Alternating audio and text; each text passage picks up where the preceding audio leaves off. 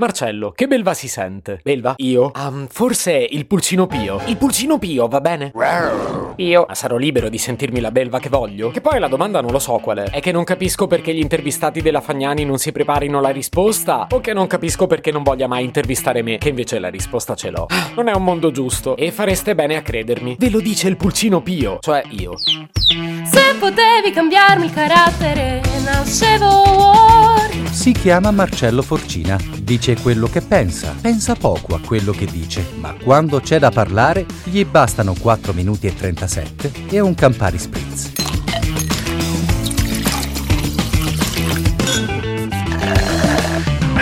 Mentre acquisivo consapevolezza del fatto che la Fagnani non sappia neppure chi sia Marcello Forcina, cosa che in fondo ci accomuna visto che non l'ho capito neanch'io, mi sono scoperto a fantasticare cosa accadrebbe se mi invitassi. Difficile che capiti? Ma se accadesse, come dovrei prepararmi all'evento? Partiamo dagli errori delle sue prede. E badate, non è un caso che le abbia chiamate prede, mentre lei le chiama belve, perché l'errore sostanziale sta nel non capire che la vera belva è lei. E quando non capisci il senso del programma e vai lì a fare un'intervista come la faresti, che ne so, con Mara Venier, allora è meglio se non ci vai, perché di fatto il format del programma è un'intervista. E se tutti fanno interviste, perché questa è diversa? La risposta è inequivocabilmente lei. E quindi se ci vado, devo fare quello che lei si aspetta? No, perché non è lei a giudicare la mia performance, è il pubblico. E il pubblico cosa vuole? Che lei mi sbrani. Perciò per andare bene devo lasciarle fare la mattanza?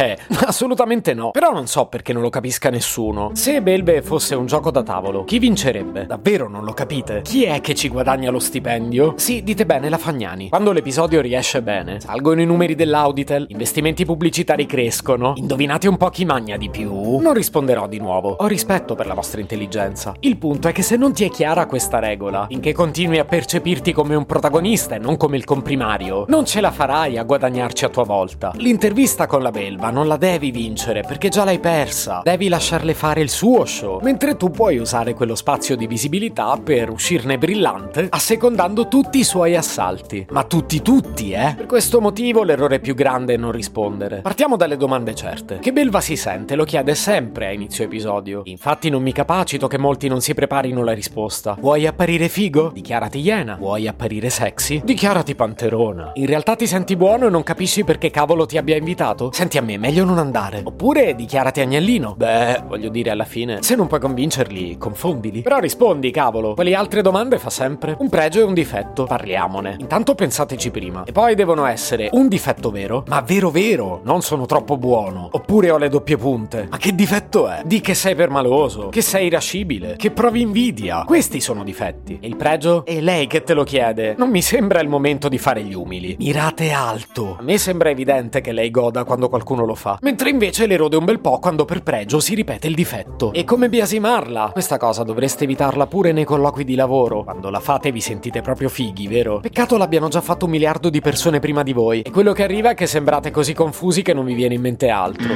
Due cose assolutamente da evitare sono difendersi e aggredire. Questi non funzionano mai. Piuttosto invece, se volete farle un agguato, anche a costo di mordervi la lingua, non date mai a vedere di essere scomodi. Quegli sgabelli così alti non stanno lì per caso. L'ha detto in un'intervista.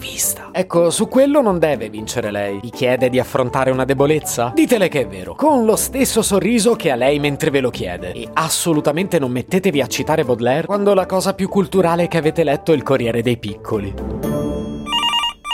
Pronto? Salve Marcello, la chiamo dalla redazione di Belve. Pensavamo di invitarla in trasmissione. Per lei andrebbe bene mercoledì prossimo? Se potevi cambiarmi il carattere, nascevo Ward.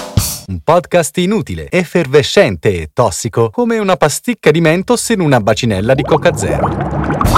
Questa serie è disponibile su tutte le principali piattaforme di podcast: Spotify, Apple Podcast, Google Podcast, Spreaker, Amazon Music e a breve anche sul citofono di casa tua. Stelline, recensioni e follow sono molto graditi.